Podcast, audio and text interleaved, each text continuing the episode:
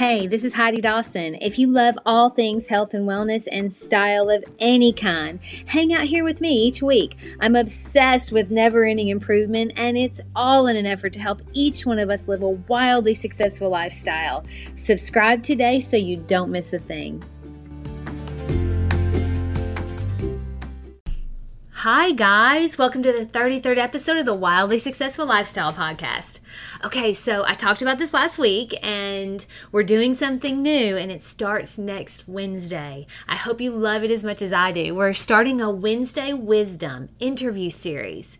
We're doing interviews with wildly successful people from all over the world. I've come up with 10 really good questions that we'll ask speed round style. Now, we're going to keep these episodes short also because we love getting lots of new information in short spurts. And that allows us to get a sneak peek into the lives of people who are already living a wildly successful lifestyle. Maybe we pick up some clues on how we can have that same success.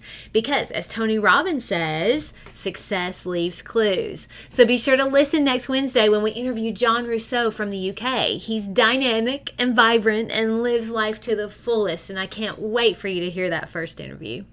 Now, for this week, though, have you ever been wrong about something and then just kept rolling with it because you didn't want to pivot or you didn't want to admit that you were wrong? I've been a solopreneur for a while now, and basically that just means I run my business alone.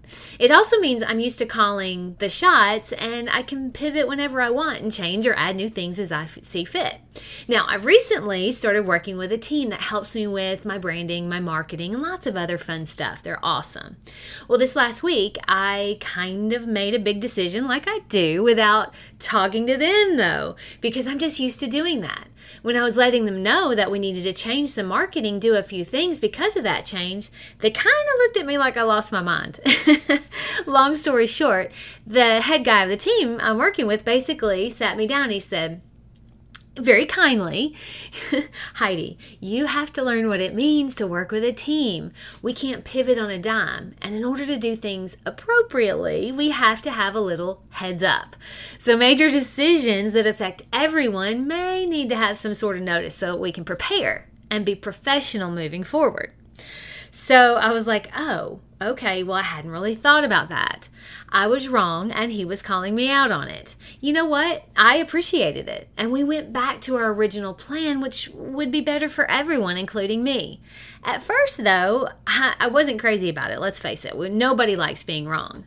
And then on top of that, being called out on it. It doesn't feel great.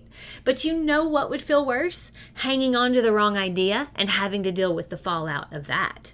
I learned something from that experience. I learned that it felt good to be working with a team that insists on high quality output. I also learned that having a team that will tell me the truth rather than trying to accommodate and appease may be a little bit uncomfortable in the short term, but in the long term, it's a huge win.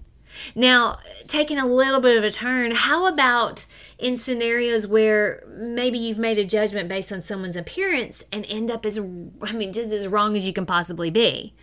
I am not proud of the story I'm about to tell you. I can I can confess that to you.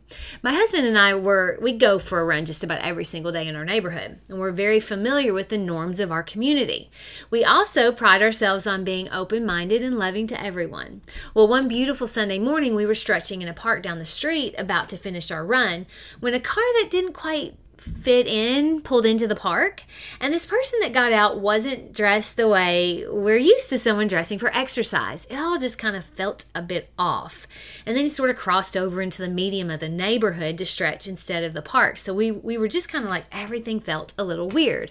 Red flags went up but we went about our business of stretching keeping a little bit of an eye on the newcomer I, I said to my husband, That's a little weird, don't you think? He agreed, but said, Let's just keep on going. So we finished our stretch and continued our run back to our house. As we were running, up from behind comes the man from the park. he passes us and says a very friendly hello. We say hello back. A few minutes later, he had turned around and was running back, and he passes us again, this time face to face. He pauses and says, What a beautiful, blessed morning to have a run. Aren't we blessed to be able to be here? He mentioned that he loved to meditate and think during his run and that he was so grateful for his run and he wished us a blessed day, and then he kept running. I've never felt so wrong about someone in my life. I honestly almost started crying because of my misjudgment of him from the start. But you know what? It was a growth moment for me, and there's not a whole lot I love more than learning and growing. I was wrong about him, and I learned a valuable lesson of not judging a book by its cover.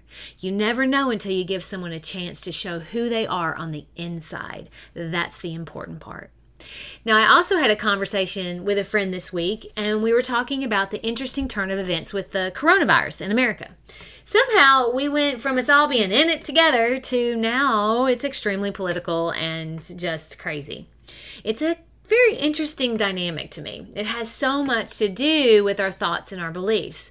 Now, most of the time, our thoughts and our beliefs are hardwired from when we were growing up. Now, I grew up in a pretty strict religion, and I talk about that pretty freely, I think.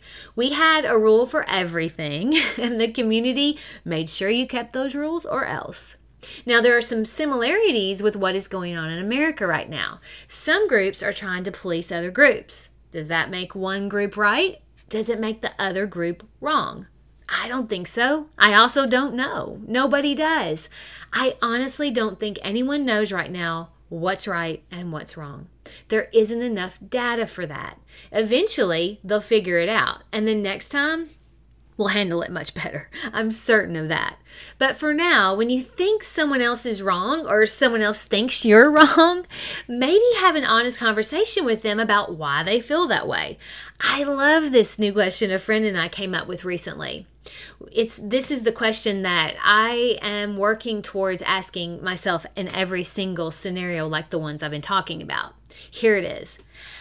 If someone says something that you don't understand or you disagree with, just say, Help me understand. I'm so curious because that's not my view, and I'm interested in why it's yours. It could be that their past is dictating their thoughts and feelings just like mine have been. It may not change your mind to have that conversation, but now you can at least understand why they feel that way, which makes it so much easier to have a conversation about it, right? And look, Maybe in cases like this, we just give up on, a, on the idea that someone has to be right and someone has to be wrong. Isn't that a freeing thought?